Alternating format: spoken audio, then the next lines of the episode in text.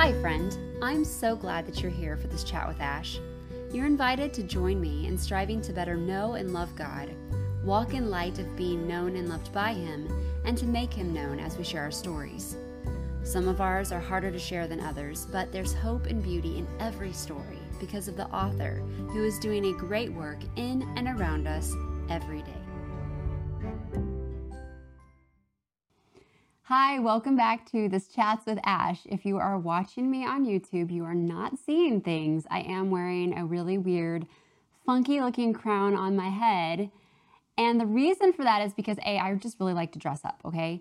Like if I could go back and, you know, maybe in a different life, have a different kind of career, job, I would I would completely be in the theater, darling. You know, like I love musicals. The problem is I don't have a good singing voice. And I love theater, but when I was at the point in my life where I was choosing direction, I was way too shy to actually consider doing that. I was in a high school play once. Uh, it was Midsummer Night's Dream, and it was a lot of fun. So I do really like it, but most of all, I just love dressing up. It's so much fun. So when I had the idea for this particular episode, I, I just knew. I was like, I have to dress up to some capacity. I did tone it down from my original idea. I was gonna do like full get up, like makeup, clothes, but I'm I'm toning it down. I'm sticking with the crown. If you cannot see because you're not watching on YouTube, the crown looks kind of wicked and it is meant to because this episode is all about villains. That's right, villains. Kind of a fun idea and theme, I think, especially in this era of our society when superhero movies have been all the rage for goodness, I don't know how many years now.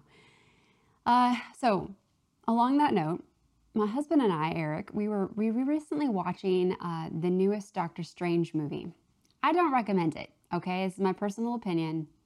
Didn't like it. It was way too dark for me. It was uh, there. I don't like demonic things, and it, there was just some stuff in it that I just was very uncomfortable with. Uh, I just don't like to go there. That being said, though, it's so funny because that movie resulted in a post that I wrote on my blog, ashleyivester.com, and I can't remember what the title of it was if you want to check it out. But it, that came from watching the movie, which was kind of funny. Here, I'm actually going to look real quick because if you're interested, you can go. It's called Lost Forever. It was July 20th that I wrote it. And then this episode that I'm about to share with you is the result of watching that horrible movie. Sometimes you just don't know where you're going to get inspiration. Sometimes it's really, really strange places, like the movie about Doctor Strange. So here we go. In the movie, I'm going to try not to give any spoilers for those of you that are interested in this movie and have maybe been following all the movies that have built up to this moment. But there is a character in the movie, her name is Wanda, and Wanda's story, I'm trying to think of how I can carefully say this. Basically, it is easy with her story to have a lot of empathy towards her. She has created this life for herself in which she is a mother with two children. And yet, the reality is that they don't actually exist. She's separated from them. And every night she goes to sleep, and in her dreams, she is with her family. And every morning she wakes up and they're not there. So you as an, an audience member, you know, you feel bad for her. This is a sad thing. And there are other things in her story that, at least for me, it was like, poor Wanda. But in this movie, she has become the villain. Are there people in your life that you would say have become the villain? Flip side to that question is Have you become the villain for other people in their story? If we're honest with ourselves, we could probably answer yes to both of those questions. I was sharing with a friend uh, some stuff that's been going on and some struggles that I've been having and just some areas in which it's been very difficult to love. It's been very difficult to um, have compassion. And yet, God has really been convicting me of that and, working in, in my heart on those areas. And and my friend pointed out, she said, you know, it's really interesting because perspective impacts us so much. Where I might say to someone, You're the villain, they would probably turn around and say, No, you are. So who is it? And this is where I go back to the movie because this is a really great example of what I'm trying to share.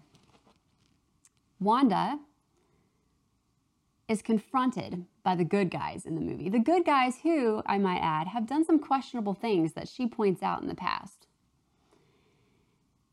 And they're saying, You're the villain. Be reasonable. And she says, This is me being reasonable. Have you been there? Where you've got someone that says, be reasonable. And you're like, I am. Or you flip that around.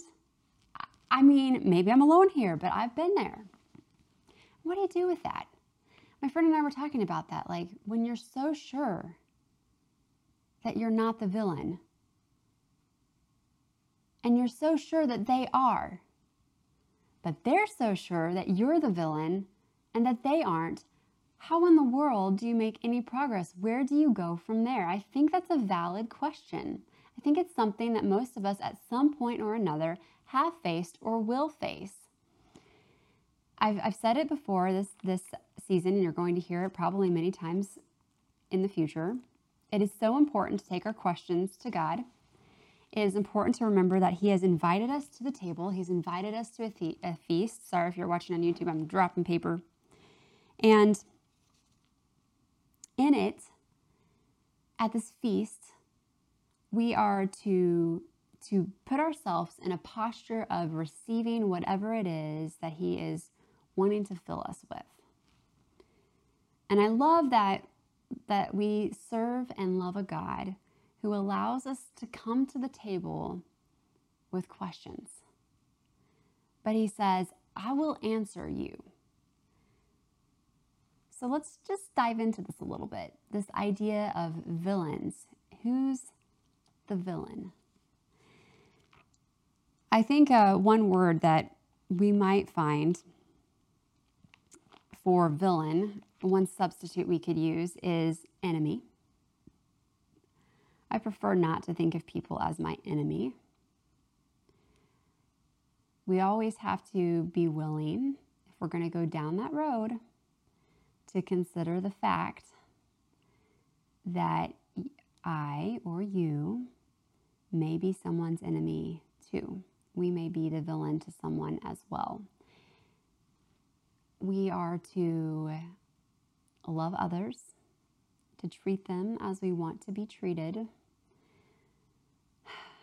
all of this navigating is going to take a big big serving of humility on our part. So if you're ready, posture, posture yourself.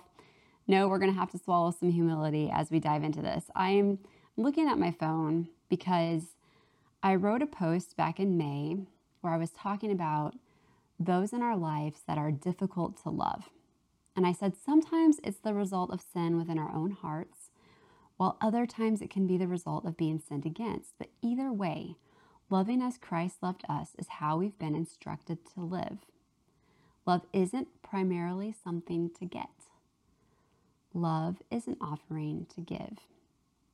But when it comes to our enemies, how in the world are we supposed to apply that? Jesus talked a lot about loving enemies, and he gave instruction that we are to pray for those that are or that we feel are persecuting us. There's an interesting quote I found when I was writing this, and it's from R.C. Sproul. It says, maybe, I wrote, maybe loving your enemies begins with genuine prayer for them because, quote, prayer does change things, all kinds of things. But the most important thing it changes is us. So I think where we really need to start with this question of villain is being willing to honestly ask and be ready to receive an answer to the question Is it possible I am the villain? I mean, in the movie, Wanda really, truly didn't believe she was, even though she was like destroying things and killing people. Uh, she felt that she was justified in her actions. It is easy. Easy. We are all like super we have the superpower of being able to justify and excuse anything that we do. But is it right? Have we become the villain somewhere along the way? I really want to point this out because this is something I've struggled with and it's something that I think is important for us to address. We are never asked to pretend that wrong is right. We are never asked to pretend that something is fine when it isn't. In fact, especially when we're dealing with other believers and there's conflict, we've been given instruction. Matthew 18 is a great place to start investigating this topic of going directly to that person and beginning a conversation. We're to start addressing if there is sin, if there's been a wrong thing, if there's hurt, that needs addressed. Sometimes I love the way my dad put this once. He said, uh, there's, there are times when you let grace cover it and you let it go. But there are also times when you need to confront it. And so I want to point that out because loving others doesn't always mean that we have to be silent. Sometimes loving others is loving them enough to address the things that are hard. In Matthew 5, verse 46 and 47, Jesus is talking about loving our enemies. And it says, I'm just going to read, actually, I'm going to back up. I'm going to start with verse 43. It says, You have heard that it was said, You shall love your neighbor and hate your enemy. But I say to you, Love your enemies and pray for those who persecute you, so that you may be sons of your Father who is in heaven. For he makes his sun rise on the evil and on the good, and sends rain on the just and on the unjust. For if you love those who love you, what reward do you have? Do not even the tax collectors do the same? Tax collectors, by the way, were like the lowest of the low when it came to uh, people in the society of the time. And if you greet only your brothers, what more are you doing than others? Do not even Gentiles do the same? You therefore must be perfect as your heavenly Father is perfect. I remember the first time someone confronted me with this verse. Like, it's really easy to love those that love you, but what about those that don't? But that's what we're called to do. Going back to the question of, am I the villain? We have been called to follow Christ, to die to self, to carry our crosses. And part of that means that we have to, to go before the surgeon, the heart surgeon, Jesus, and say, Here is my heart. Please show me what needs to be fixed. Show me where I'm wrong. Show me where there's sin that I'm blinded to. Uh, show me my blind spots. Open my eyes to where I need convicted. Open my eyes to where I need to ask for forgiveness uh, of you, of others. The thing about Wanda in the movie is she really did believe that she was right and she was justified in her actions. But when you look at what was motivating her, what was driving her to do the things that she was doing, it was all about her. My dad has this saying that Eric and I say all the time with the boys we want what we want, and we'll do whatever we have to do to get it. That's human nature, that's our sin nature. I will do whatever it takes to get my way, and I don't care who I take down in the process. That motivation, that drive, that selfishness within us, that's where the villain comes from. So when we look at especially conflict in our life, we have to be willing to put ourselves before the surgeon and say, okay, help me see, help me evaluate what's going on in here. Not worried about what's going on with anyone else right now. I'm asking about my heart. Got to start with my heart. So, God, what is my driving force? Is it all about me? Is it all about what I want or not? There was this major, major conflict that happened with the boys recently. And I mean, it happens. Let me tell you. I mean, kids are kids, right? And I don't say that to excuse what was happening, but but they were having it out one day. And one of the boys in particular, like he was wrong. And it was so clear to me what was happening. And it it reminded me of this verse, and it's something that our family has been um, thinking on and talking a lot about as we address conflicts within our family. It's from James 4, and it starts with a really good question. Don't you love a really good question? It says, What causes quarrels and what causes fights among you? Is it not this, that your passions are at war within you? You desire and do not have, so you murder. You covet and cannot obtain, so you fight and quarrel. You do not have because you do not ask. You ask and do not receive because you ask wrongly to spend it on your passions. Did you catch how many you and yours were in those three verses? Where's the focus? What's the driving, motivating force behind what's happening? See, what I see so often in our home is there will be a conflict, and I come in as like the mediator, right? And I say, Tell me what happened. I want to hear I want to hear your stories. And usually the first thing that comes out is, well, he, and I always say, stop. What I'm asking you is this What did you do? What were you wanting? And how did that want affect what's going on? And what's really interesting is even when, um, even when it's a situation where maybe one of the boys really did nothing, you know, to to spark the, the, the conflict, usually what I'm seeing is at least a willingness to say, well, when they're forced to like look inward, it's usually, well, I didn't react well to what was happening.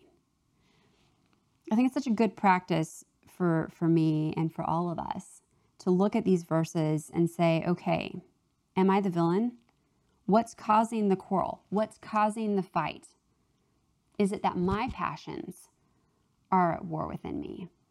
Is there something I'm desiring and wanting so much that I will do whatever it takes, no matter the cost, to get it?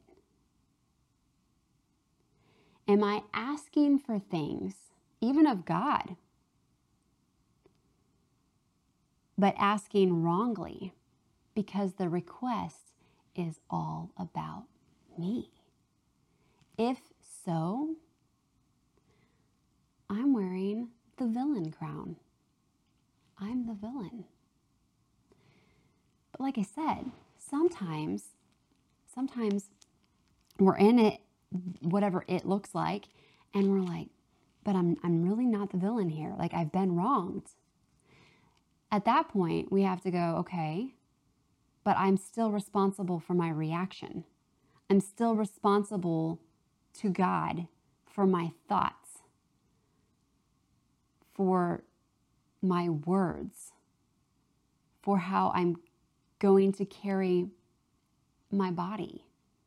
All of that I am responsible for. If I don't want to become the villain, then what I need to do is not make this about me. That is a really big struggle, isn't it? Because that's like the easiest thing for us to do make it all about ourselves. There's a verse in Proverbs 18 that our family knows. It's uh, verse 19, and it says, A brother offended is more unyielding than a strong city, and quarreling is like the bars of a castle. You want to know an impossible situation? A brother offended, quarreling, wanting that thing so much that we'll do whatever we have to do to get it. And we have all been that person. So that's the thing. We have all, at one time or another, been the villain. If you are listening to this and God is giving you any conviction whatsoever that maybe there's a situation going on in your life and you're the villain, let me just encourage you to look at the plate before you. Look at that portion that we talked about earlier, humility, and ask God, please help me receive this. Please help me swallow this and digest it and here's the thing when that happens that's not where the action ends. If we're the villain, we have to do the first thing. We have to say, God, I've sinned against you. There's a really great study that um, the boys and I have started, and um, I believe, I believe the company is called Not Consumed. I don't know. I'll have to try to remember to put the link here for you. But there's a study called um, My Brother's Keeper, and in the very first lesson, she talks about how we are all made in the image of God. We are all precious and valuable because we are made in the image of God. And to look at anyone else and say that they are anything less than wonderful is to say God is a liar. That's a really, really strong statement, and it struck me hard because there are people that I have looked at over the years, even currently, and thought, they're the villain. And I don't have to pretend that wrong is right, but I do need to recognize that everyone that I come in contact with has been created in God's image, is precious in His sight, and is worth something. If you are the villain today, you got to swallow the humility. You have to be willing to confess if if the fight and quarrel has come from you, from your desires, from your passions. I've been there. It's really, really hard to do. That's why we need Jesus. But the freedom that comes from that, the breaking down of an of a strong city the destruction of bars that have separated is an amazing thing to experience. Now, before we wrap up today, I want to encourage those of you that are like, but but no, seriously, like I'm not the villain. Um, I've been there too, where you've been wronged, and that that wrong can come in many many different forms. But interestingly enough, if you're in that position. The same thing is on your plate as the villain humility. Forgiveness that, that we have experienced from God, we are to extend to others. That means maybe recognizing not excusing, but recognizing there is a need for compassion. Compassion might come in the form of confrontation. The way we do that is very important, but sometimes that's what compassion and love look like. But compassion might also just mean recognizing maybe you're dealing with someone who is very hurt. And if nothing else, asking God to give you the humility of, give me true compassion for them, a compassion that literally drives me to my knees to pray for them. Not praying that God will rain down fire on them, but genuinely praying for them as I would want someone to pray for me. Maybe that, that humility that you swallow means that you learn to weep for your enemy. You weep for the brokenness that you see. You weep for the unyielding spirit. You weep for the unrepentance that's there. You weep for the brokenness. And you plead with the only one who is capable of bringing true healing. I don't know. The question today is Are you the villain or not? But however you answer that question, the portion on the plate today is a big heaping dose of humility. It's hard for all of us to swallow, but with God, we are able. Are you brave enough to ask Him to help you do that today? I don't know, I'm right there with you in the struggle. But um, with God, all things are possible. And He can change the villain into a child that is free. I hope you go and experience His grace and His joy and that you're able to extend that to others this week. See you next time.